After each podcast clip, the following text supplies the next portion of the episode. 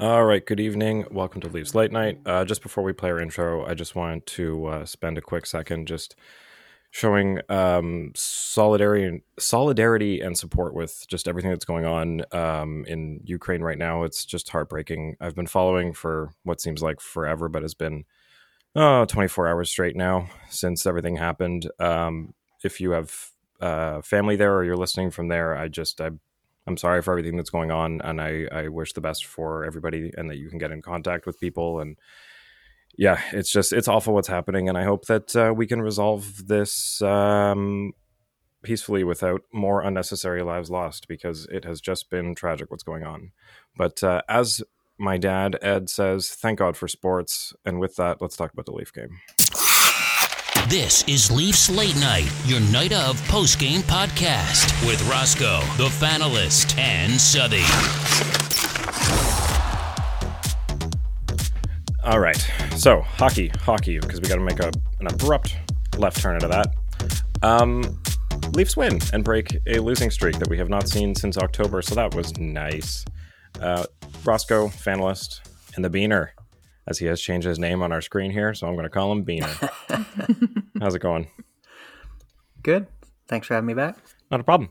Uh, we were going to be welcoming James from uh, Offside tonight, but unfortunately, uh, parenting calls, and uh, we understand that takes priority over podcasts talking about hockey. So uh, we'll have him back on uh, the next one, which I think is March 3rd for a Buffalo game. So postponed, but not canceled. Don't worry. Whoop whoop. Whoop whoop. uh, so the story going into this game, uh, I have to just. I spent between the last game and this game. I don't know about you guys, but just defending Jack Campbell on Twitter because all of a sudden everybody that was saying that he should get the Vezina is all of a sudden saying that we don't have a starting goaltender and we should get Freddie back, which is just okay. Okay, I don't know where to start. The defense has been awful since the break. This whole he's been bad for two months. They barely played in December. Don't give me this shit. You know better than that. Um, I just he's been an elite goaltender. He's had rough games. The defense has been terrible, and we know he's emotional and he falls with everybody around him. So it's we have a giant opportunity with Muzzin going on LTIR, and I really wish him a speedy recovery, but I hope he stays on LTIR regardless. Um, that multiple concussions in a row for him is just it's scary.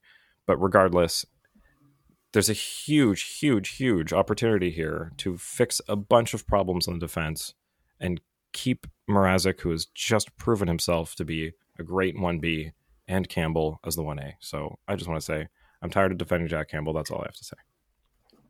I think we all are at this point, especially after every episode. We've been saying Jack Campbell is nothing but elite, and I still stand by my comment. And Bean actually sent us the stats uh, yesterday or today and saying that within the last 65 games, he's 43, 13, and 7 with a 920 save percentage. Uh, the stats go even further into depth. Sorry, I'm kind of taking this away from you, Bean, but I really appreciate these stats right now because with Leafs goalies over 65 games played, he's third best with save percentage behind Plante and Bower, and then he's fifth best with goals against average behind Rollins, Chabot, uh, Lumley, Hainsworth, and these are all Hall of Fame goaltenders. So please correct me if I'm wrong, Bean, because I know I took this from you, but thank you once again because Jack Campbell is elite. Yeah, no, no apologies needed. Um, you can even dig into it a little deeper, like goals saved above expected. Take a stab at how many goalies in the league have a better goal save above expected than Campbell this season. Take yeah. a guess. Uh, one or two. It it's six. Okay, but that's taking Husso out of the mix. He's only played 19 games. Oh, that's not count. a big enough sample size. Fair. But we're we're talking Shesterkin. Mm. We're talking mm. Markstrom, Anderson, Vasilevskiy, Saros. Like these goalies that are playing out of their minds. It's not like we have Craig Anderson or Jordan Binnington. No right? Like he's still up there in the top part of the league. Every player has down spells. Doesn't matter what position you play. Yeah, and we all knew his numbers at the beginning of the year were maybe not unrealistic, but they weren't going to sustain at like the crazy numbers they were at. So this averages them out to what we should see him play at for the rest of the year, which is like a 920 and what is it, 246 goals against. That seems to be about what he's going to be playing out for the rest of the year. And I think that's what we always expected. Uh, and I think MLSE is really happy that he came back down to earth because he probably just saved them about two, two and a half million bucks. yeah. Sh- shout out to the Athletics player cards. Campbell's uh, Campbell's given us a seven point one million dollar value right now. There you go. Love it. There you go. And you know the Leafs wouldn't sign him for a seven million dollar type deal. So we're hoping between the four and five range max, five point five max, max, max. But yeah, um, obviously there's going to be some bad games, and this kind of works in our favor financially, like you guys are saying. So yeah, I'm not worried. Yeah, and I think if you were, the, I, correct me if I'm wrong, but the way that that card kind of puts it is that if he was on a one year deal for this year, it would be like a $7.1 million player, which, to Steph's point, as an extended deal over a couple years would look like four to $5 million. So I think that's what we can expect from a contract from him. Yep. Yeah. But hey, Leafs won. Let's talk about the game. Leafs won. First period was boring as shit. Not gonna lie, when I saw Mrazek's name on the starting lineup tonight, I was a little mm, because the last game Mrazek played, he almost played like he was unplayable in a sense. Oh, yeah. I know the whole team was horrible from top to bottom, but damn, I was a little worried to No, start. he was overcommitting. He was sliding like way too far on a bunch of those. Two of them he definitely should have had. So um, yeah, I was surprised, but I'm glad that they ran him back to get his confidence back. It's the same thing we've seen them do with Campbell when they have a rough game. It's not mm-hmm. okay, you're done for for a couple. It's like no, you got to get back out there and play this off. Don't sit with it. Yeah. Clearly, uh, tonight the team were taking notes from the last couple of games because, like you said, it was kind of boring in the first couple of periods. But I was so happy about that and seeing those defensive plays kind of clicking and seeing that Kase, JT, and Willie line too. That was nice. Yeah, it was. I uh, I tweeted out. Someone said this is a, a coach's game. I said Lou Lamoriello is going to be showing uh, the Islanders this one for the next couple weeks to take notes off of. Yeah, this is this is his kind of game. Just no one scores until the opportunity is perfect, and then you lock it down, which is great because the Leafs don't usually play that way. Yeah, and when when it comes down to it, that's the style of play that normally is successful in playoffs, right? Yeah. You can't typically you're not able to score your way out of your problems in the playoffs. Yeah, and I think that was kind of evident from the beginning of the game that this wasn't going to be that type of matchup because I mean, we've seen the Leafs get anywhere from 12 to 20 shots in the first period and they came out of this one with what, 4? They didn't get one till 11 minutes in. Like this was definitely going to be a we got to fight for a chance. We got to really like get our system going, set up, get the puck moving mm-hmm. and find those open chances. And they did eventually, but man.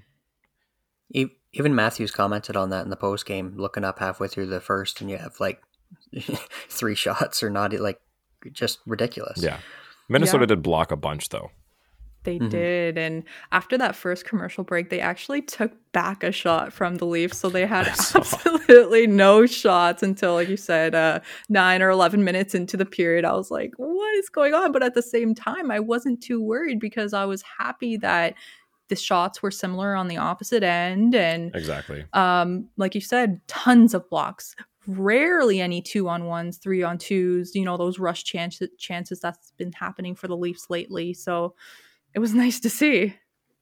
Yeah, and uh, man, Lyubushkin tied up Eriksson Ek in front of the Leafs net. A defenseman pushed somebody out from in front of the Leafs net who was standing there. Yay! I, I was like, oh, oh, I don't know where you learned this, but teach the rest. yeah. Shades shades of Hal Gill from a decade ago. Oh, Hal Gill. I loved him. He was great. But he yeah, was. Lyubushkin just using his size and pushed Eriksson Ek just right. Like, no, you're not standing here waiting for a free goal. And we've seen a lot of the Leafs defenders just ignore that person or try to cut off a pass or, you know, try to position themselves. No, just get the body out of there because it's dangerous to have anyone that close unchecked in front of your goalie.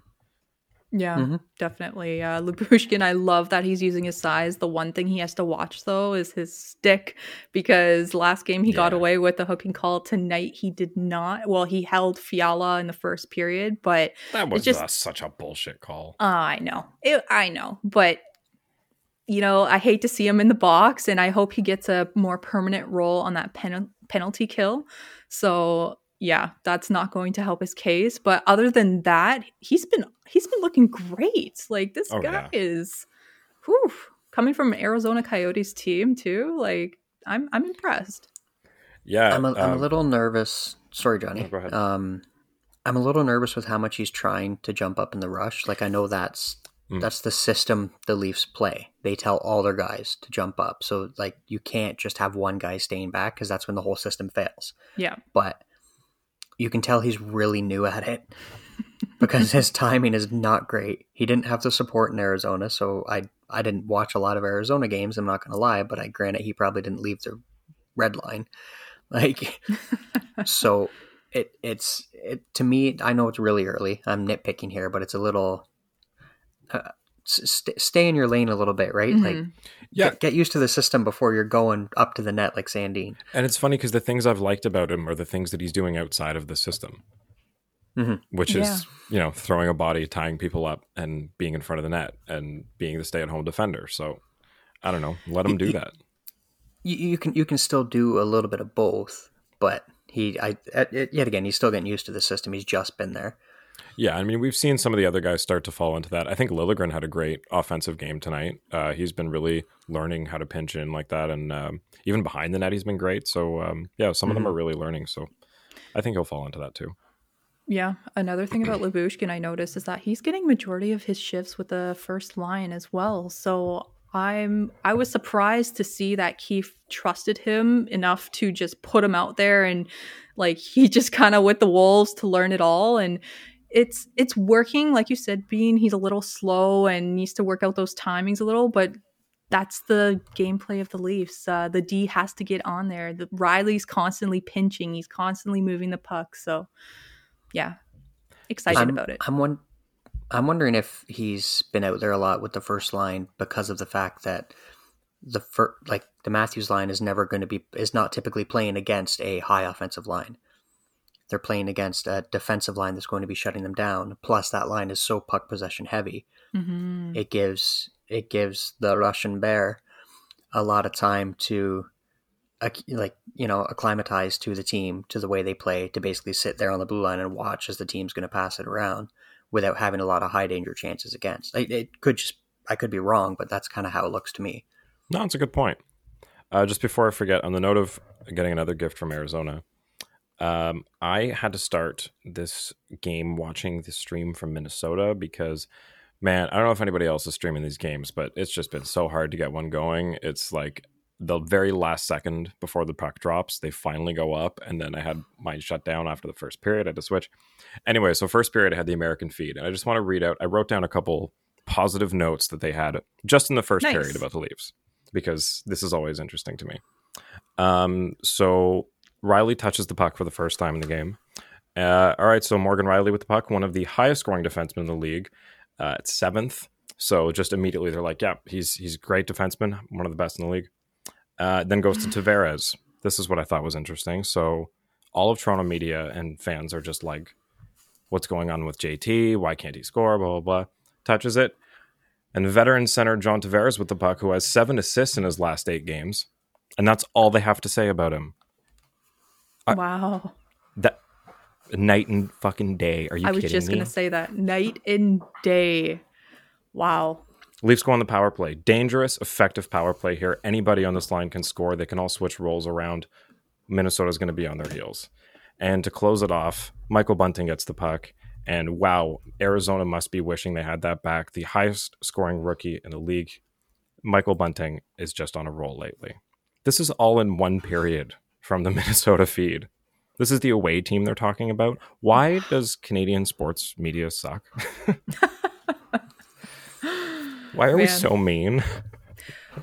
for the same reason that all of our videos get the most views or when the Leafs lose and Steve Dangle loses his mind, you know? Yeah. It's just one of those things where they love to watch pain. So why not inflict it even more? Yeah. Okay, so before we touch on the goals that came in the second period, um the officiating was so bad tonight and everybody was vocal about it. The fans were booing, Twitter was booing oh my god! So there was the one on Lyubushkin, There was the one on Sandin who was just he just existed and yeah. got a penalty. Um, I don't know what that one was about. And uh, they missed a couple calls, and there was the one. Um, there was the first penalty the Leafs took. That was absolute. I forget who it was on, but it was absolutely brutal. Camp and camp, yeah. And then uh, it was just worse on from there. So I'll tell man, you why. It's because Brad Meier was on the ice tonight. Yeah. Yeah. also, my theory was that because the game was at 0 0 and there were no shots, they were just trying to get something going because the other side of game management is like, we want things to be exciting. So I think they were just looking for something to call to get something going because 0 0 is boring. It's not good for views. People change channel. Did you guys see when uh, Engvall and Zuccarello were lining up at the face-off there to the side? Uh, Engvall just looking like a complete monstrous giraffe beside Zuccarello.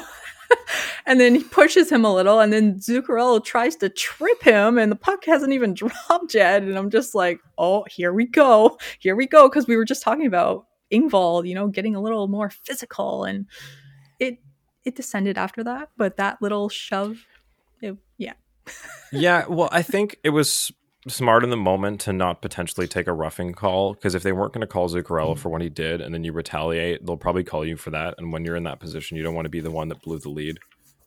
So I, yeah. I kind of, I contextually I like it, but I do get what you mean. It, it would be nice to see some some grit from the uh, from the giraffe.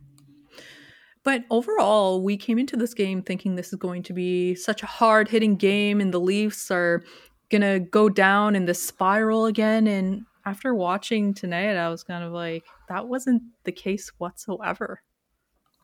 No, it was great.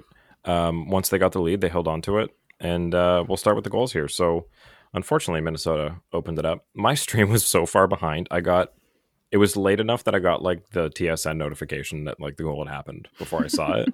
and then I went on to Twitter and everyone's like, "Oh, Poppy." I'm like, "Wait, it's tied now. Okay, I gotta get a new stream going. yeah, that was bad. So, uh, remind me who scored for Minnesota because I don't even have it down. Sorry, Gaudreau. Oh, Gaudreau, right. Yeah, I had a feeling it was going to go in. You know, uh, Mrazek seemed a little too locked against both of the posts and a little stiff. So Boldy behind the net all the patience in the world, just waits for the perfect moment. So Gaudreau has the one timer and straight in, and it was beauty. But Matthews literally answering 20 seconds, seven seconds later, which get the game going. Keeps happening every game. It, whether it's the Leafs getting scored on 20 seconds after or the Leafs answering 20 seconds after. I feel like we've done this so many times in the last week and a half. My favorite yeah, Matt, a, a broken record. Oh, um, Gaudreau's goal was actually, if you slow it down and look at it closer, it was actually kind of Matthews' fault. oh. Because yeah. that was Matthews' man out front. He was pissed after. Could, yeah, you could see his reaction. He was like, "No, nah, I'm not coming off the ice. You're leaving me on here, and I'm going to fix this." And he well, did. Good on him with a beauty shot. Just skates right through, fires it from his favorite little circle spot there. Just a bullet. How, like how many players? I'm not even talking right now. How many players in your entire history of watching hockey, not just on the Leafs, any team, has been able to skate in at the top of the circle with a defender right there, no wind up, and just blow it by a goalie. Like it's not like he wound up for a big, you know, one timer like Sundin with his 500th goal against Kipper in overtime. yeah. Right? Like nothing. I'm thinking it's, like Ovi. Yeah. No, Ovi's got the one timer. That's yeah. Really... When you said the one timer, I was like, well, not really Ovi, but I mean, like I know, maybe Kessel. Stamkos had the one timer too. Yes, yeah, like Kessel and Laine, Laine are the only two that kind of come to mind as people that play that way. But Kessel and Laine also have a reputation of being lazy bums. So, mm-hmm. fortunately, maybe, we get the one who's not. Maybe like a, a Sakic from the early thousands. Yeah. Yeah. I think had a rocket wrist shot. I think it's really easy to argue that Matthews has the most deceptive shot in the league. I don't know for how many years going back because Johnny, you even said that his wrist shot alone is like 93 miles per hour or whatever it was. And you just don't see it coming because Matthews literally danced through the neutral zone through how many players and just gave Hartman a spin pretty much and right past the glove of Kahkonen. Like they did not see that coming whatsoever. He barely lifted his stick off the ice, you know? So Yeah, most of these highlight reel goals you see are, are players going right to the net and deking the goalie completely out so that they have a wide open net to just tap it in. Matthews Mhm. can score like 10 feet cl- farther away than that. Like it's just, it saves him so much time and nobody else is able to do this. And I don't think he gets the credit because it's always a shot, but it's like, Mhm. oh, this, you know, this person deked out this goalie or this person did that. It's like, okay, look at how many times he just walks in and fires it and you like, nobody can even see it. It's just in the back of the, even on the replay, you can't see the puck. Mhm. it's a laser. Yeah. And he, like he can let his shot off. If you you can break it down even more, he can let his shot off in a typical way, leaning on the stick, getting his weight on it. He can do it off balance when he's, you know, doing a crossover with his skates, trying to get by a guy and just let a shot go, and he still beats guys. It's Yeah. ridiculous. Yeah. Yeah. It's like Sorry. he has uh, magical strings because this guy doesn't seem to ever fall, you know? It's like someone just lifts him right back up to his feet, whoop, and he just keeps on going. So, no, and his two way play has just been amazing. So to get to the second goal here, he absolutely pickpockets the wild, throws it over to Marner. Marner throws it back to him. It's like they they have the timing down where you'd think they're the Sedin twins. Like they can just they know exactly where and when to place the puck. And that's that's what comes with playing with the same player for that long. That comes with playing with the same player for that long. Wow, that was weirdly hard to get out. I need a drink. Did you see the rookie on the bench too, Duhaime, who he stole it from? He was almost in tears yes. after that goal. Yes. Oh, poor guy. And the the beautiful part about this, I know Matthews pretty much forced the guy in the corner to shoot it up to Du- Du- Duhaime, and he stripped him. But the hard part about that was keeping the puck on side and making sure that Bunting didn't make the play offside, and just like looking around and seeing where everyone was, and actually just going for it the second it clicked. Like, okay, let's do this. And then Marner kind of like a bumper, and then straight to the net, nice tip in, perfect shot. So. Yeah, mm-hmm. beauty. Yeah, and that was the game winner. I mean, Kerfoot sealed it with the empty net, but uh, that did it. 3 1. Leafs were able to hold on to a lead, which is nice. Uh, Michael Bunting was a rat tonight. I love it. Yes. Can I have three more of him? Can we just make the fourth line just all Michael Buntings and then have another one just stay on the first line? I was really liking the Simmonds JT Nylander uh, couple shifts at the end of the game there. Uh, you I saw didn't notice that. Yeah, Simmonds threw a huge hit. Uh, I think it was eight minutes left in the third period, and you can tell they're trying to generate some offense because you know JT needs to sink one soon. But yeah, that was really nice to see, and as well as Kase really working it because when Marner was out earlier in the year, Kase really stepped up to that first line, the first PP, and like brought it to the team every single night. And I think Keefe is being very smart by putting him on that second line and trying to give them a little bit of a boost because even Kerfoot on that third line tonight, he was flying. So it seemed to work out for the better. I think when you drop Kerfoot down, like I've you guys know I've been raving about him, right? The smart Harvard boy. He's the Swiss one. He's uh basically like um, Engvall. He's the Swiss Army knife. He can do anything, no matter where you put him. It, is it just me, or when he's not on a first or second line, when he's down on the third or fourth, does he just like flick a switch and goes, you know what, I'm going to be a little bit of a dick tonight? Yeah. Oh yeah, he he completely is a role filler. He knows exactly Mhm. what his role on each line is, and he knows how to do it. Like it's it's whether it's Yeah. support like uh, like Bunting does, but for JT and Willie, or you know, like you said, he can crash and bang. It's great. His play in the corners and along the boards, fantastic. Yeah, and he's fast, like beating He out that is. icing play and then making the opportunity for the empty netter. I'm glad he scored it, but the thing that pissed me off the most was Zuccarello trip? tripping him after, and the Ugh. the puck was already in the net. It's a dead play. Come on, man! Like you can get fined for that. So You so see Kerfee's crazy eyes after it too. yeah. The look, the look that he gave him. Oh man, Oh, he might get fined for it. Honestly, that's unsportsmanlike. Yeah, but Matthew, 77 goals in the last 100 games played. What a time to be a Leafs fan. What Oh, can we great. say again and again and again? And Mrazek, second star of the night. He actually posted Oh, a beauty. 967. So that will really help his numbers. yeah, he served up a nice, nice pizza off a save. Oh, Mrazek was fantastic. He had so many great saves.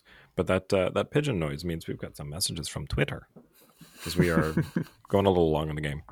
Um, so just first one, not a question, but I'm going to do it quick. Uh, from at VV Coach Rico01, beauty game tonight. Peter dialed in. Now we get Jack on track, and have both these goalies ready for playoff hockey. First line magic, and the man that sees the ice better than anyone in the league over Kerf and empty net. Love it. Yep, agreed. Love it. Great game. Everybody was dialed in. Peter, especially, he made some fantastic saves, regardless of letting a couple awful rebounds go. He uh, managed to save those as well. That Yeah. one that went straight right out in front of the net Ugh. was so scary. Yeah. Off I the thought that was the, I thought that was the tie game right there. Me too. That was a hot and ready pizza. Yeah, hot and ready. Two for one. Um, Thought he was thought he was still playing for the Red Wings. Yeah. Little Caesars. Yep, I didn't know if you guys were gonna get that. Yeah. Oh, That's the offer. It's the Little Caesars Arena. Good one. That Uh. Ken twenty seven Killaconda at Kilgore Ken. Uh, why do only fir- the first line players score lately? Ken, I'm going to quote one of your own friends here, Steve LaRouche. Ken, the win, enjoy it. That's right, Ken. We're going to take this win and move on forward because we saw our Leafs take our notes and yeah, and like you guys said before we started recording, didn't uh, the giraffe score and Spez score? So it's it's Yeah. coming from all over. And like I said, it's either why isn't the 40 million scoring all the goals or why is only the 40 million scoring all the goals? So, Yeah. okay. Uh, the one question I will take from you, Ken, is uh, where's Willie? I don't know what's going on here. Those two are off. And It's Kase didn't really help. Like, they had a couple chances, but still, it's the same. They're not getting anything decent. They're not getting where they need to be to score. They were talking about it on the broadcast where JT scores all his uh, his goals from in that inner slot there, and he hasn't been able to get anything from there. hmm Yeah, I, I hope they keep him though on that second line, give him another opportunity for Kase because I did see a couple good plays and an interception, which led to a very good chance for Willie. But there's also the problem of missing the net. He needs to hit the net more often, and maybe the pucks will start going in. Hopefully, it's uh, it's only a matter of time. Like it's it's a puck luck thing. Like we always say, they can't keep shooting this much and not score because it's not what their shooting percentages are. They can't shoot like a one percent because that's next to impossible. And like Mhm. the Minnesota broadcast said, JT has seven assists in eight games. So lay off the captain. Assist tonight too. Yeah, see, like, and nobody talks about it. Yeah, and Willie with the same amount of shots as Matthews, four tonight. Nice. Yeah.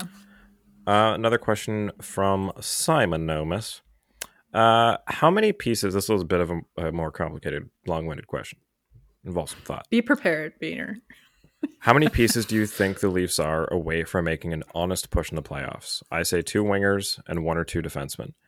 Uh, I think a second line winger and then three, four gritty energy guy like Connor Brown type. Then on D, I'd like to pick up Luke Schenn or vet gritty D like that, and maybe a similar one with a bit more skill.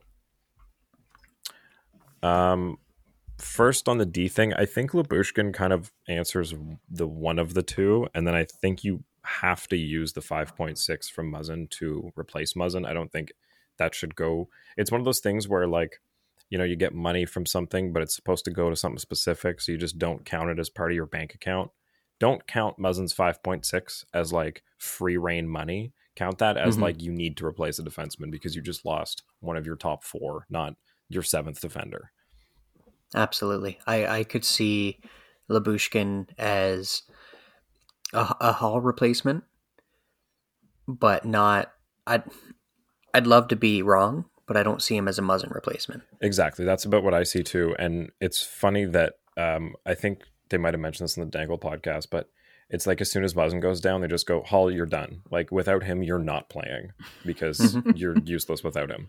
And that's it. It's, and Muzzin's on LTIR, which means Holl's probably moving because that $2 million is very valuable. Like we uh, were saying, his value's what 4.5 million from his uh, prospect card there from the athletic because he's a right-handed defenseman so i think uh, i think they can get a lot for Holl maybe not a ton but more than people would expect because he is a right-handed d him and i'm not gonna lie i i actually messaged dom to ask how Holl got such a high value that that might be just me being a, a jadedly fan but no, I honestly just think it's the right-handed thing because if you look at like all the contracts these guys got that were north of eight nine million, they're not like they're guys that should, if they were left-handed defensemen, make like seven.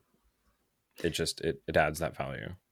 That's like Werenski. We saw the other game. He just got paid over nine mil a season, and we totally did not see that coming, especially since Seth Jones had that PP1 quarterbacking position, and Seth Jones was, you know, that number one guy, and everyone just got paid. So people yeah. are going to want to continue to get paid going into the off season this year, and so if Rielly was say. a was a right side D, he would be making the same. It's just that's unfortunately there's slim pickings on right-handed D in this league, which is just weird to me. It's like the only thing in the world where left-handed people dominate. Well, yeah. it's the same way with with centers too, right? You're a, a right-handed centerman is a lot of times a lot more valuable because different face-off angles, different Fair. angles to the net, right? Like it, it does. We've come to the point in hockey where that is playing a big factor in it. It's not just the best player. It's hey, these two guys are you know within 10 points of each other skill wise. But this guy's a right handed shot and this guy's a left. Well, 16 of my other 18 players are left handed, so I'm going to take this right handed. Definitely. Definitely uh, that positioning, especially on a power play, for example, just kind of like how Mikheyev and I was saying the other episode, how he's not ready to in, like take that one time pass because it's either on his opposite hand or he's just not positionally ready, and it so matters. I can't remember the coach um, thinking of, but there's a coach out there that prefers like four out of five guys on the power play to be all left or right handed. I have to look that one up, but. Huh. Yeah also, we forgot to mention Mikheyev left the game uh, with a non-COVID related illness. He was not traded. To my duping on Twitter, yeah, I fell for that one. But that was my punked. first guess. Like, I mean, in this trade climate, when somebody leaves a game and it's they didn't get hurt or anything, all you can think is, did the, did Mikheyev just get traded like mid game? We know it's possible. Yeah, it is. didn't that, didn't that happen to like Mike Cammalleri when he was with Montreal or something like that? I was gonna say I remember it happening somewhat recently. Like yes. I recall someone was traded mid game. Who was that? Maybe because... maybe the soup was cold. Or the soup was super spicy because he had to sit on the toilet or something. but to, to be a hundred, I mean, just to kind of get real for a sec, it. I have no information on this. I'm just making a, a, a guess. It might have something to do with he has family that's in the middle of what's going on over there, or just emotionally just was not able to, you know, focus on hockey with what's going on in his home country. So it could have something to do mm-hmm. with that. For all we know, might not be it because they said non-COVID illness. That's a pretty easy cover for absolutely anything. So who knows? Uh, but hope he's okay. So the guy that got traded recently during a game was Matt Duchene, but this was 2017. I'm just looking it up okay. now. Yeah, um, no, that that sounds about right.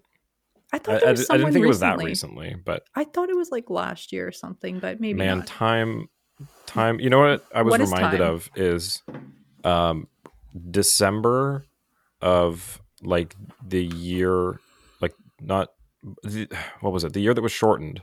Mike Babcock was still the coach. Like mm-hmm. yeah, So weird to think about.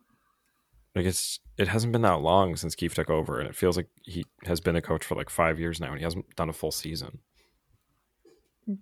Yeah, I don't even know how old I am anymore. It's just Nope. years just go by, and I'm like, Uh, "Mm."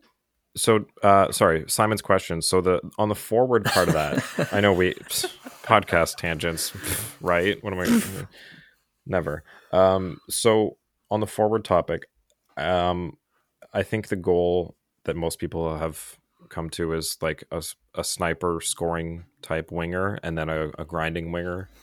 Um, I I think scoring is not an issue on this team. I don't know why we need that. Like everyone, um, the name that comes up is Jared McCann.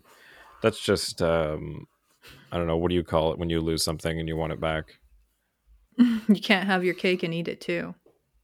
Yeah, what they call exactly. I mean, I get it. I would have rather had Jared McCann than Justin Holl, but that's just the way that the expansion draft worked out. And Justin Holl in the playoffs last year was great, and Justin Holl this year is Mhm. not. And Jared McCann is better than he was expected to be. So Well, even know, even the last all? two years, like last year and the year before, Holl actually played really well against certain high end players. Like Yeah. he, for some reason, McDavid couldn't solve him. Yeah.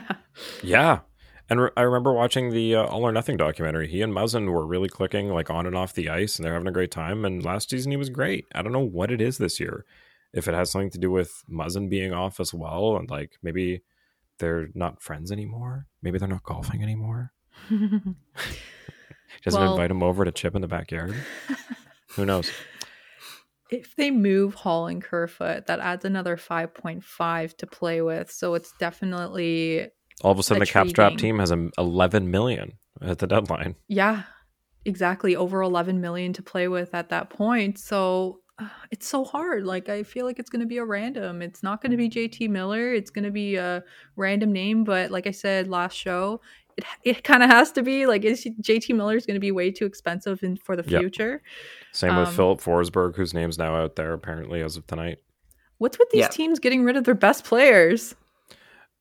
It, it- it- so It's if if you look at yeah, and if you look at um, Vancouver's situation, like Boudreau's already come out and said, "Well, I guess if we're trading him for McDavid, I'll trade him," but like it, it, it depends Oh, on the Bruce. team. Nashville, yes, you don't want to get rid of your best player, but really, are you going to be good enough in the next five six years to warrant signing him to a massive eight year whatever nine ten million dollar a year deal. Nashville's not that team. Some of the moves they did in the offseason dumping ellis and that and arvidsson or yeah it was arvidsson that went LA down right? Yeah. Um those kind of had the the hint of maybe money dumping. Hmm. maybe he got word from the ownership like hey we've been losing money. I know there's a salary cap but you're not spending to it. You got to shed some some money Yeah, and I mean it's like we were talking about last time with Nashville. They they went for that push and everyone thought they were going to be sellers. Then they they made that comeback and went for the playoffs after all. Like they're kind of a fringe playoff team. They've never made that real push past the first or second round. And i mean steph really if phil forsberg was the best player on the leafs like would you be confident in them making a run through the playoffs this year Mm. like if we're talking about adding him as a depth player like that, that's that's what we're saying is like if teams get themselves into these positions where they've handed out too many contracts to guys expecting the cap to go up and where we're at right now you know it just it didn't work out how they thought they're stuck Yeah. that now like we see with minnesota where they had to buy out parise and suter and now they're screwed for three years Yeah, I know. And I don't know. I just can't see them getting rid of Filip For- Forsberg. He has 44 points, 38 games. I mean, he is a They're shopping him. People love to have this guy in fantasy because he does it all, just like JT Miller, right? So, But at, at the same point, hockey is so old school and so loyal that it actually becomes like a detriment to the team that the player's on. yeah. Like if if you trade Forsberg now, while you still can, you can get quite a haul for him. yeah If you re-sign him and keep him, say two three years down the road, okay, if you're still not a contender, you can trade him then. You're not going to get near as much for him. no because you've given him the big deal and now everyone's seen that it didn't work out how you thought it would let somebody else do that you know hmm He um, makes six mil a year right now. So He's mm-hmm. he. I think he'll sign for around eight and a half, nine. I don't know. It yeah, keeps he, going how, up. So how old is he? Eight, eight and a half, somewhere in there. I think he, he's 30, 29, 30. He is um 27. Oh, oh, yeah. Damn, that's good then. I mean, what he's done at the end of this year, I'm assuming. Yep. So that's one that I don't hate because the thing about like if they'll retain salary on that easy because he's up at the end of the year. Um, I think that's a nice one for the Leafs to add in. Like, I again, I don't think they need a forward, but Filip Forsberg's a nice name. I, I, I think the price would be absolutely insane, especially for a team that's trying to rebuild. Because that's the thing is, if you're trying to get anybody from these teams that suck, they don't just want picks; they want the entire future. And uh, I mean, I know we've got Matthews and Marner for now, but they're not going to be around forever, and we got to be able to fill them with fill around them with people that are on league min contracts, and that's going to come from within. So, I think mm-hmm. that's where the current upgrade has to come from, and I've kept saying that, so I'm just going to keep saying that. So so to answer the question for me, I think we're uh, a Muzzin replacement away. I don't think we're multiple forwards and defensemen. Yes, they'll add multiple players because Dubas does every year. He'll find a piece here and there that he needs. Um, and I wouldn't mind a- another reliable, not necessarily gritty, but not a sniper, like kind of a, a, a another utility player, basically that you can throw in or out of the lineup. Say, you know, rest Simmonds for a game or rest Spezza for a game or whoever, right? Just to add that extra depth there in case of an injury, in case someone's having an off game. Because I, I, don't think Clifford's it. No offense to Clifford. No. But yeah, just not up not to par, unfortunately. No. I think uh, if, if Ho-Sang or Robertson were a little farther along, I think that would be the answer. But I, I don't know if we're there yet. We'll see. Mm-hmm. Yep. Yeah. I think one, two pieces max, just because we recently requ- uh, acquired Lyubushkin. Yeah. Otherwise, I would definitely say three or four, but I think one to two max because I also believe in this forward group. I think Dubas is going to be going out and getting a cheaper guy, like you said, Johnny. Um, for example, a guy like just because we faced the Wild, such a good contract. I spoke about him last time we we faced the Wild. Uh, Hartman, he only makes a 1.7 mil a year until oh, 23, wow. 24. He's the first line center. He's on PP1 and he has 37 points. He's a plus 29. And he, wow. yeah, he, they got a steal out of this guy after no having a kind of eh, start to his NHL career. So I am hoping we get another bunting type player and he kind of breaks through like our bunting has and how I have Hartman one for has. you. Well, yeah. the only, just before you do the the only thing I'll say about a forward before I let Bean go is we had one and it was Ryan Dzingel and they waived him. So like mm-hmm. we got one in a trade and they clearly had no interest in making room in the lineup to add somebody like that in. Mm-hmm. So I, mm-hmm. I just don't see and that's kind of the, the level like we're talking about. Is like somebody that's power play useful and can play in the top six and different roles and things. And I, I just I don't think they're interested in doing it. Yeah. I, I have no idea why his name's being floated out there unless they're trying to completely blow up the team. But I keep hearing Brandon Hagel. Me too. Really? Me too. I would He's love cheap. to get Brandon Hagel from Chicago. Oh, I was actually, like, not that what's cheap. Okay, so we've heard Brandon Hagel. We've heard like even Connor or um, not Connor Brown, um, Connor Murphy's name come up, and they signed him to an extension. Like, are they just blowing the whole thing up? Like you said, like what's happening? I think long. they, I think they might be. Um, because there's only basically I think it's only Kane, DeBrincat, and Toews whose names I haven't heard floated out of Chicago. Yeah, like DeHaan, man. It seems, and it's weird that they're keeping Kane and Toews because it seems like they tried to put 2.0 around them and it didn't work out. And so what? They're going to shed all the pieces around them and try new thing around. Like, get move on from Kane and Toews, guys. Mm-hmm. Yeah, Hagel only makes 1.5 a year and he signed till 23, 24. So Oy, this would be doable. Yeah, he he would be to me uh, unless you're willing to sell the farm and bring in a Miller type because he is a forward who can play in the top 6, who can be a prick. He can hit you through the walls. He can like he can do everything you want him to do. He can be the the Leaf player that Leaf fans have wanted since Clark left, right? Like, not that he's going to fight everyone, but he's going to smack you around. He's going to score, and he's effective. He's very effective. if you're not going to get him, which to me is your number one forward trade target, if you're going to go for it, then Hagel would be an incredible pickup. Agreed. I but the thing that I keep coming back to with it is I, I trust in Dubas to find the piece that they need, but Lyubushkin was on nobody's radar. So mm-hmm. whoever he picks is going to be no one anyone has talked about yet. I've been I've been calling that for weeks that he's going to go off the books and yeah, just pick someone none of us are talking about. Another so one. we can uh, talk about it to the end of time, but it's it's not going to be yeah. anybody we've talked about. Konecny Konecny is another one that's recent. Well, I mean, if we spend long enough on it, I'm sure we'll mention every name, and one of them will be the person he gets. Yeah. but um, let's move on. For our last 15 minutes here, we'll run through our little discussions. Um, level of concern out of 10 regarding Jack's play for the rest of the season. Bean, what do you think? Level of concern. I'm honestly, I'm going to go with four, four out of 10.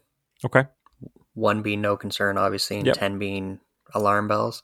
Um, this might be me trying to be an eternal optimist here, but everyone goes through stretches. You know, we've we've seen tons and tons of goalies come in and out of Leafs Nation and do a lot worse than what Jack has done. He has done nothing but consistently prove himself both in the locker room, in the community, on the ice, everything. He has been. You, you can't ask for better than what he's given you, not only for what you paid and what you're paying him, but for what you're expecting of him. So I'm I'm gonna say four. He's he's gonna bounce back. He's not he's I, I don't think he's gonna win the Vezina, not with everything that's gone on in the season. But I'm I'm not overly concerned. It's just a blip. Steph? It was hard out of 10 you know uh, large range. So i cut it down to five in my head gave it a two and it equals a four as well if we're doing it out of 10 so you're literally in my mind as well being um, i obviously have some sort of concern just because we had a taste of the swiss cheese soup and it didn't taste that that good. And um, you know i'm not going to order that again that's for sure. But yeah, like with the Leafs, just as a Leafs fan too, you have that constant anxiety and there's doubts in your mind, and it's just how you are. So I'm not at a three where, you know, I'm at 70%, 80%. No, it has to be a two and no more than that. Sorry, a four or a two? So it would be four out of 10 or two out of five. Okay, so you're four. Yeah. I said uh-huh. out of 10. Okay. Sorry, sorry. I'm I'm confusing myself now. Yeah. Fractions. Um, I'm a little. I mean, we're all Homer optimists, but I'm a little more of one than you guys. I uh, I think that the problems have been more on the defense than on Jack, and uh, they've decided to bench Holl hopefully, hopefully indefinitely. Hope hope but blah blah blah blah, blah English. um, so hopefully we don't see Holl anymore, and um, we replace Muzzin with another big name. Lyubushkin's been great. I think he's only going to get better once he settles in. And then come playoff time, we get Muzzin plus whoever we've replaced him with. Mrazek's been a good backup. I think Jack will be fine. I'm not concerned about him like blowing, you know, what how bad could he possibly be that the team loses like 5 games in a row? You know what I mean? Like for them to collapse forward and defensively that he alone loses games for them, it's going to be pretty tough. So I'm I'm not concerned. I'm going with like a two out of ten. I'm I'm fine. I think yeah. if he continues this streak, or well, Mrazek won tonight, but if another streak starts for Campbell, and because it's still February, end of February, he will be in the talks again for the Vezina. If he goes on uh, this hot, hot, well, there's a lot of games every week, and we know how Jack plays are. with a lot of games on the schedule. So I think that's going to be in his favor. And forward. I think regardless of Mrazek playing tonight, I think the team winning is always good for him. He just he feeds mm-hmm. off the energy, uh, and you know losing games back to back. Even if Mrazek was in net and they'd lost, I think he'd feel it the same way. So, well, uh, Campbell did have one save tonight. It went straight in his glove on the bench. Oh my god! Did you guys see that? yeah, I did actually. That was good. Forgot about that one. Um, so another one I want to ask you about: Do you like to see emotion from Mr. JT when? And I'm talking not talking about JT Miller. Now that we've brought that name up a bunch, uh, John Tavares, who is normally a robot. Um, do you like to see the emotion when from when? Fr- wow, I cannot talk tonight. Do you like to see emotion when he's struggling, when he's frustrated, or do you want him to just be cool, calm, collected, and show nothing?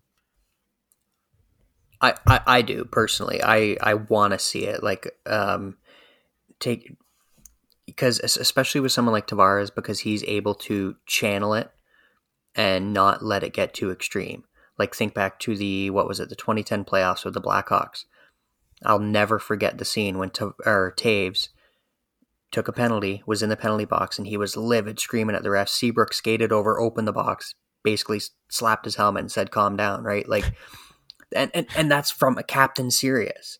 So he took it a little too far. Like I, I loved the last game because you could see Tavares was pissed. He was getting oh, chances, oh, yeah. just nothing was working. And I, I would rather see that than see the complete robot and nothing from him. Yeah, because you want him to care. And I think exactly. the thing that everybody takes the wrong way with him is is him being the way that he is and, and equating that to not caring about hockey, which is never the case with him. I think he cares more about hockey than 99% of the players on the ice. He's like Spezza, he's a hockey nerd. Mm-hmm. Absolutely. Yeah. Um, I don't want to see him as a robot either, obviously. I think this guy is the definition of a professional.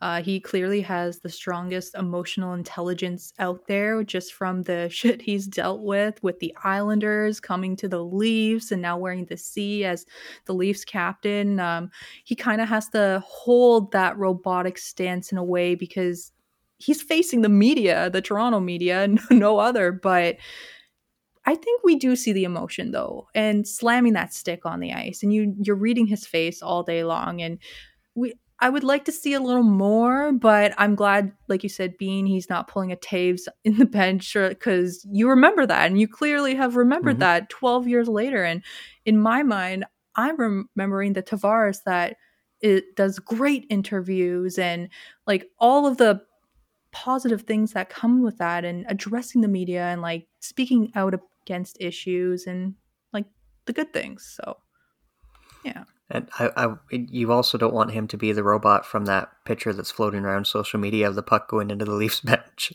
and the entire team is flinching and ducking, including the coaches. And Tavares is just sitting there staring straight out of the ice, not moving. Because he's thinking about that. That's the thing. He's just so in the zone. He's not watching that. He's thinking about what he's doing next shift. He's playing out his next yep. shift in his head.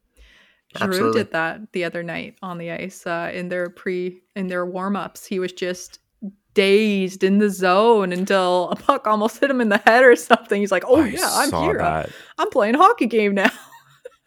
did you see that one, uh, Bean?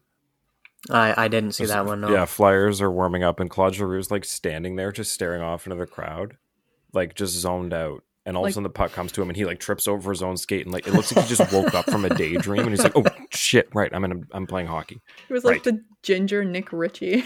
So funny. Uh okay so muzzin goes on ltir we knew that. But uh by the way yes. shout out sorry shout out to brandon pridham. So when all the moves were done you know how close they were to the cap before they put him on LTIR? Yes. How close? $899 from the cap. 899 Man who wrote that, the salary cap. He, like he's a wizard. What? Tell us, Bean, what happened? He's he's like the best accountant, hence why the league hired him to help them figure out the salary cap rules. and the Leafs went yoink. A lot of so, moves. Like how for, for anyone that fair, right? For for anyone that doesn't know, um, the well, the way lo- long term injured reserve works is any contract that's placed on LTIR, you can then exceed the salary cap by that amount, but you get that you get that contract past the cap less any space you had when it was put on LTIR. So there was a bunch of juggling that happened. They sent Sandin down instead of Liljegren because Liljegren has performance bonuses. So with the performance oh bonuses God. in Liljegren's contract, yeah, it, it would have changed. It would have reduced the amount of LTIR. So they sent Sandin down and they called up Manel and they called up Rubins from the Marlies, which with those contracts, it got them to less than $900 from the salary cap max. So, meaning they get f- Muzzin's 5.625 minus $900. Yes. That's insane. Brandon Pridham, ladies and gentlemen. Yay! Yep. He's a wizard. Sorry, I just I, I, I couldn't believe how close they got. None of my sound buttons are working. I tried to hit a hooray, yay for him. None of my sounds are working. This is so frustrating. We're gonna write a letter to We. Riverside because Um, Michael Bunting gets fined two thousand dollars for embellishment. Yeah, this is um this is Parros hating the Leafs again. No kidding. Like, what? the play looked like he fell down. I like I knew it was coming because everyone has been talking about how Bunting is such a embellisher or however you want to put it on the ice. Um, saw He it still drew coming. penalties tonight. I They're still calling them for him. I know, but the one he did get called or get fined for, I did not see that one coming. Like that was No. just random. So I'm just surprised. I'm glad he played tonight and that it was just a warning type fine, but yeah. That's ju- it's just stupid. Um, yeah, versus the con- Pens too. Like that was how long ago now? Congrats to Zdeno Chara, who just set the record for games played by a defenseman. Yes. Wow, Awesome Feels like- achievement. he's been here forever. Um, speaking of because he suspensions, though, he has. yeah. Uh, no suspension for Mr. MacKinnon for slashing a ref for not getting a call on a face-off. I don't care what the league says. You can watch the video. That is what happened. Apparently they did watch the video and that MacKinnon was going after Thomas Nosek Nosek instead. Like, are they Yeah, that's- blind or That's why his eyes are locked on the ref, and he's yell. Oh, I just I can't believe the ref was just like, what did they do? Put a gun to his head and say like Nate MacKinnon was going for the player, and he's like Nate MacKinnon was going for a player. They're like, great, this is done. You can go now. Yeah, I as much as you don't want to say it, you don't want that basically you're accusing the league of almost tampering, right? Or favoritism, but if that was anyone other than Kadri. MacKinnon Yeah. If that was anyone other than MacKinnon, Crosby, or McDavid, it's probably called. If that was Ovechkin, that's probably called. Oh yeah, for sure. Yeah. Like it's it, it it doesn't really affect the Leafs. It doesn't affect us, but at the same point, that that's got to be called.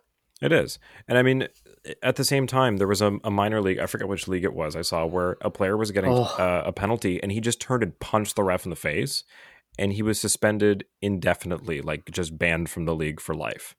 Yep. So the difference in how they handled that, I mean, I get it. Blatantly punching a ref in the face is a little different, but I'm sorry, MacKinnon very clearly slashed a ref because he didn't get a call. And they just Mhm. went, let's not open this can of worms. Like, And, and Antoine Vermette got 10 games for it, what, 2016, 2017, somewhere in there? Yeah.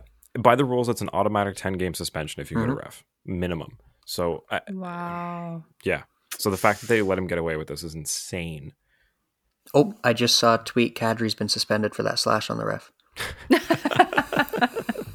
Sorry, had to. 20 games. Rest of the season. My ring light fell. I was laughing too oh. hard. My light fell. I don't know what happened there. Beer with jokes tonight. yeah, Oh, man. this isn't good. Darty calling me out for it. I gotta keep it up, right? Yeah. but I did not see the bunting fine come like if we're talking about MacKinnon now, I seriously thought it was any second that we would see some sort of punishment compared to bunting where it wasn't wasn't even a penalty on the play. Like I don't even No, know. I don't think that. so. Yeah. well, there must have been if it was embellishment, but Well, there doesn't have to be. Yeah, that's what I mean. Like they went back and reviewed that. Like that's so weird. Okay, yeah, I guess they could say he was trying to get a call. Yeah. But if they both went down, like what call would he have gotten? I don't understand. hmm So Um, I, I also want to say sorry in our our group chat. Sarah, the Australian, was um, questioning about Lyubushkin with the number change. I've I've been trying to do some digging. I haven't been able to find another Leaf that has done it yet, but I, in the digging, I did find a stat that I still I can't believe I forgot. Did By the way, the question that... was which Leaf has oh, uh, sorry. worn a number for only one game because Lyubushkin wore number 26 for one game and now he's 46. That was the mm. question, by the way. So, yeah, my bad. Horrible podcasting. Um, back when we traded for Pavel Kubina, Loved when him. he when he came to the team, he wore 13 with Tampa. Well, Sundin was with the Leafs. You're not going to wear 13. So when he got there, he was wearing 73. Mm. You know, hmm. if you look Close. at it funny, it looks like 13. And then he changed to 31. Nice. And then he changed to 77. Oh. In his three years with the Leafs, he did not wear a number for more than one season. That's so weird. Wow. That's and I, I remember I remember I, him I was, as number 77, which is weird. Mm-hmm. I, I see to me he's 73 because it was such an oddball number. Um, it's all the threes before yeah. that. I, I just I don't I, I am so annoyed at myself that I couldn't find it. I actually downloaded the current version of the NHL rulebook and spent about 45 minutes trying to flip oh through it and find it, and I couldn't find it. Yes, this is going to drive me insane. Um, if if I'm not mistaken, there's actually an NHL rule somewhere in a rulebook somewhere that once a player's number is set, they cannot change it mid-season unless certain extenuating circumstances happen. And Lyubushkin would actually fall under that because when he joined the team after a trade, he was on the road. So he was just given a number. Right. And when, when your first home game with the team is when you're supposed to, like mm. if you're not mm. there for training camp, obviously, is when you're supposed to set, okay, this is the number I want. Interesting. Like yeah. after a trade or something like that, it'll be different. So there's been a couple instances where someone will come in and then a player on the team will give up that number for the player coming in, right? Yeah, like Marleau. Didn't that happen when he came on to the Leafs and someone mm-hmm. had to give up the number and maybe Thornton Yeah, Connor too? Brown gave up number 12. Thornton just took 97 when he came because Spezza was already here, but yeah. Yeah.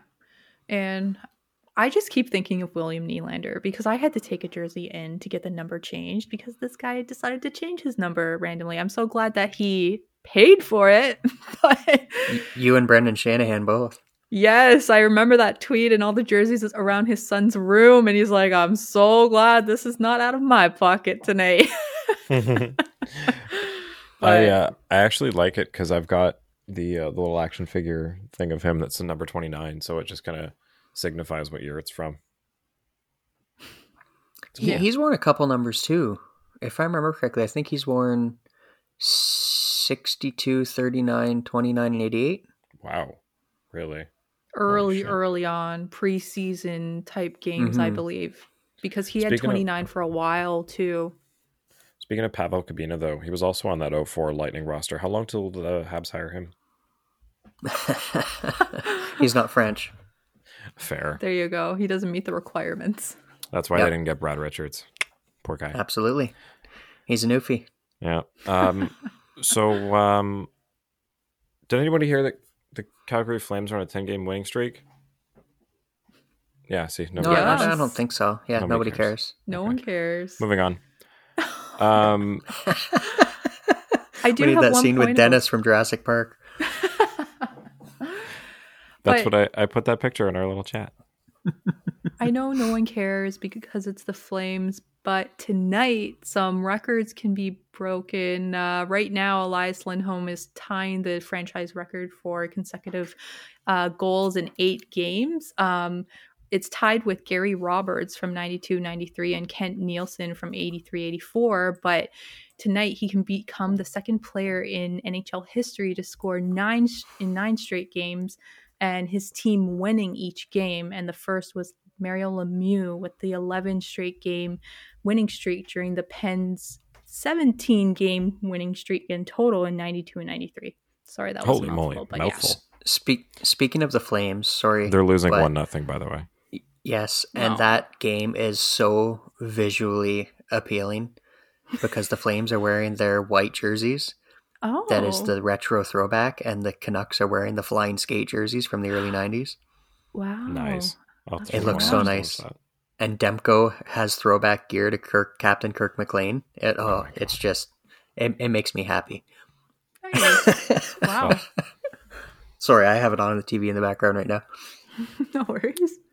Oh, um, I don't want to end on this. We got to have something else to talk about. But um, I have a this day in hockey history then, if you want. great. So, um, unfortunate news from Kyle Dubas. Uh, Rodion Amirov is um, un- has unfortunately been diagnosed with a brain tumor. Uh, he's what 21. I um, I just I can't imagine how scary that must be for him. Um, he's getting treatment over in Germany, from what I've heard. So just wish Mhm. him the best and uh, speedy uh, recovery, and just yeah, hope everything's okay with him. That's that's not something you want at that age or at any age, but man, that's scary. Reminds me of when uh, who was it? Olli Maatta had uh, was diagnosed with cancer at like 21 when he first joined with the Penguins and was on a E- roll. even- so Even Kessel was when he was with the Bruins. right, Ke- Yeah, he had Jason uh, Blake, testicular too. cancer. yeah. So I mean, we it, we've seen it before, and it's always scary. But um, I mean, never a brain tumor. That's hmm uh, yeah, scary. So Hoping, And hoping I the best for know-. I know I have I'm I've seen tons and tons of messages, but his agent um, at Hockey Agent One Dan Milstein Hockey on Twitter, um, he's I actually didn't know put out Dan an e- Milstein's his agent. yeah he's actually put out um, a tweet with an email address that you can email him a message if you want to No, you know send him well wishes or that and he, he's ska- he's getting his treatments and he's still working out and skating so uh, you know everything's looking like it's going in the right direction That's good. but yeah definitely some some scary stuff and makes you think really really what matters right now right Yeah, a lot of things putting that in perspective, eh? mm-hmm. yeah, all we can hope for is ha- uh, health and prosperity and just to live a wonderful and free life here in Canada. We are so grateful to be in this awesome country and yeah, all the best for this prospect. We are so looking forward to him coming up in the near future and it's it's a disappointing thing to hear nowadays, but all the best and I wish him a speedy speedy recovery.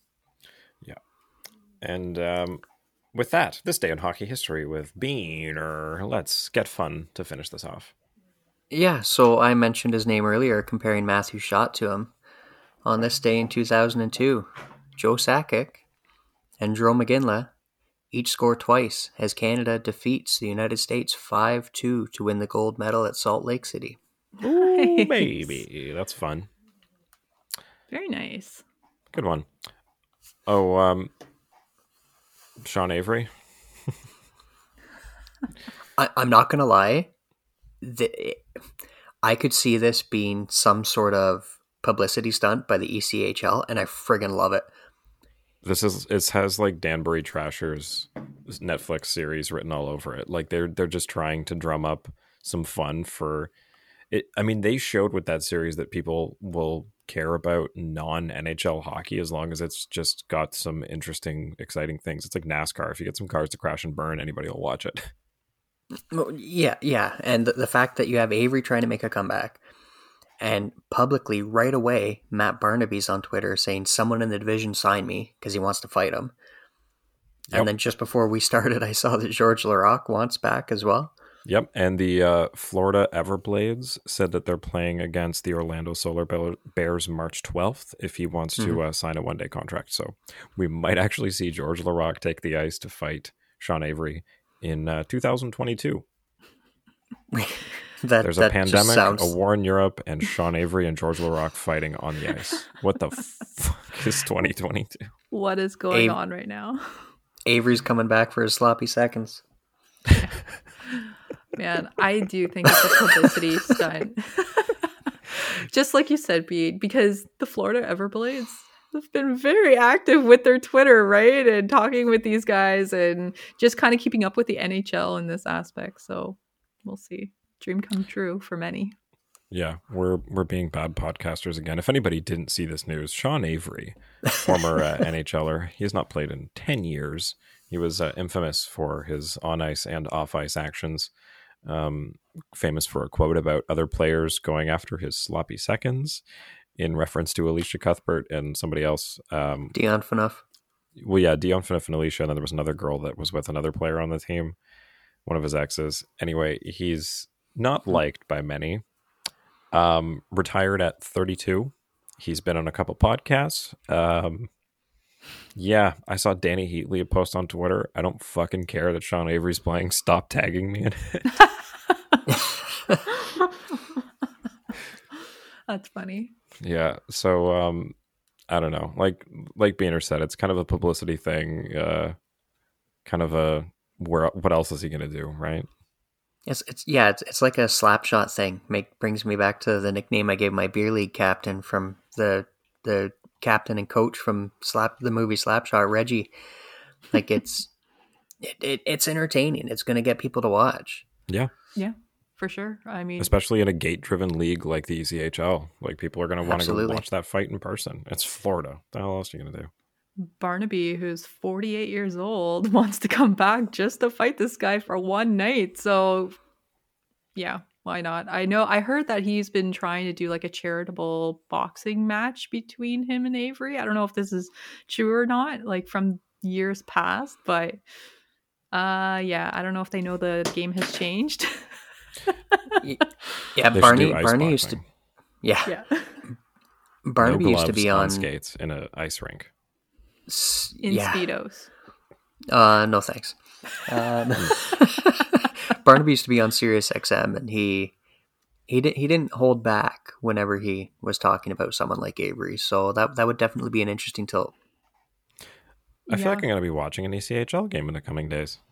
Right? Avery did not hold back on Spittin' Chiclets either, so definitely look up those clips of him responding to these types of questions too, and he gets all riled up and saying he's gonna beat him up in his driveway. So Oh my God. Also, quick quick jersey number quiz for the both of you.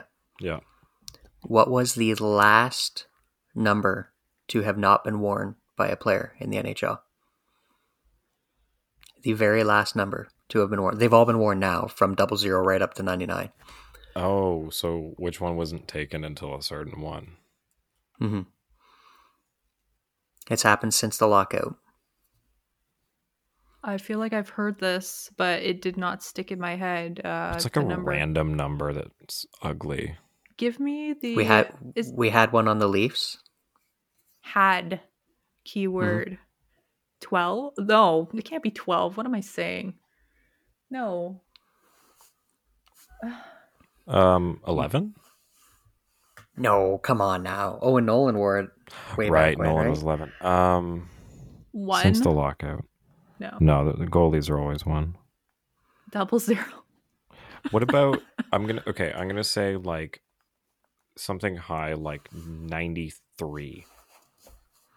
It's Mm, it's lower than that.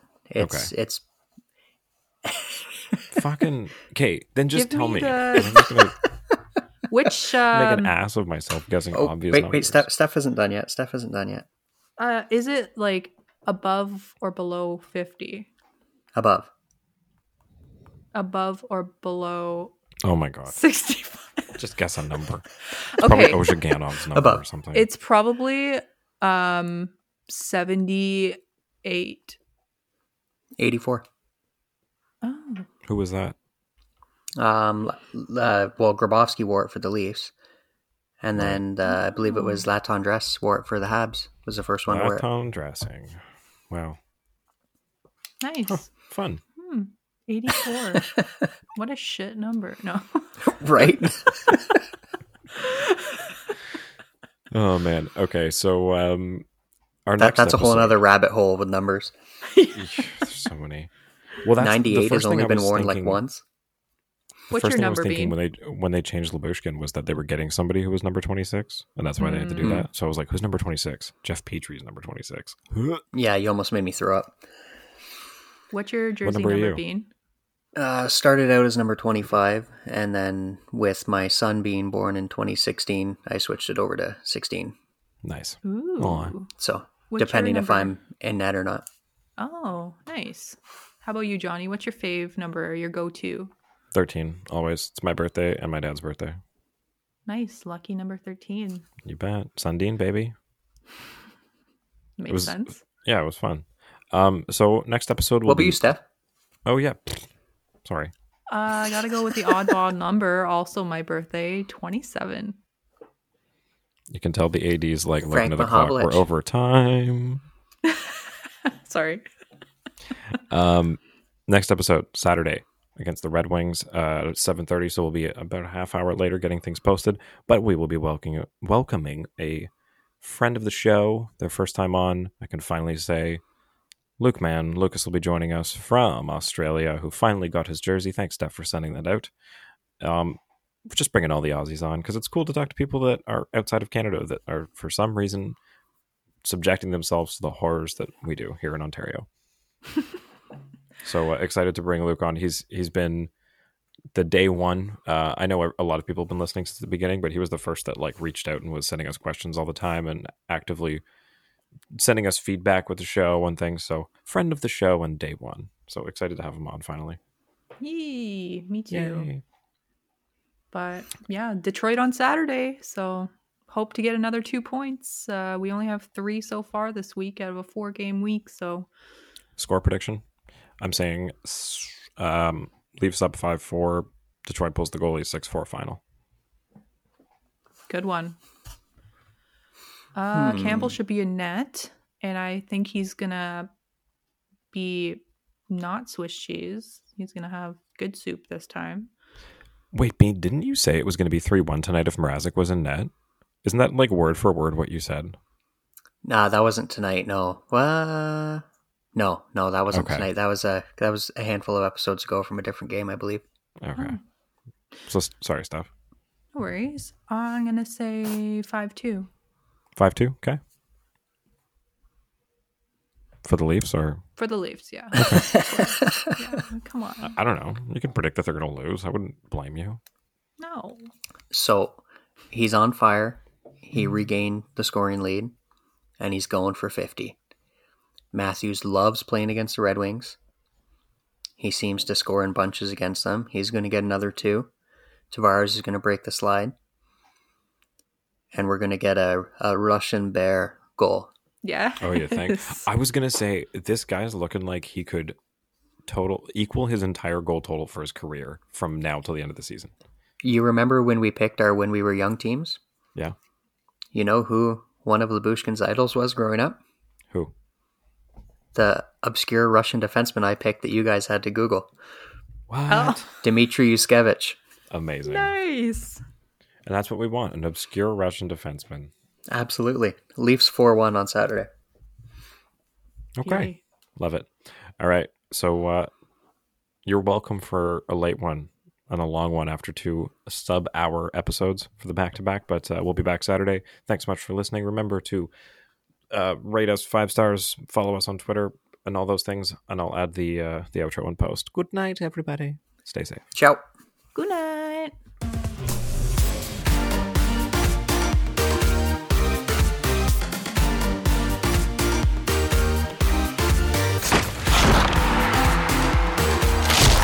Follow us on Twitter and Instagram at Leafs Late Night, your night of post game podcast. Available after every game on YouTube, Spotify, Apple Podcasts, Audible, and more.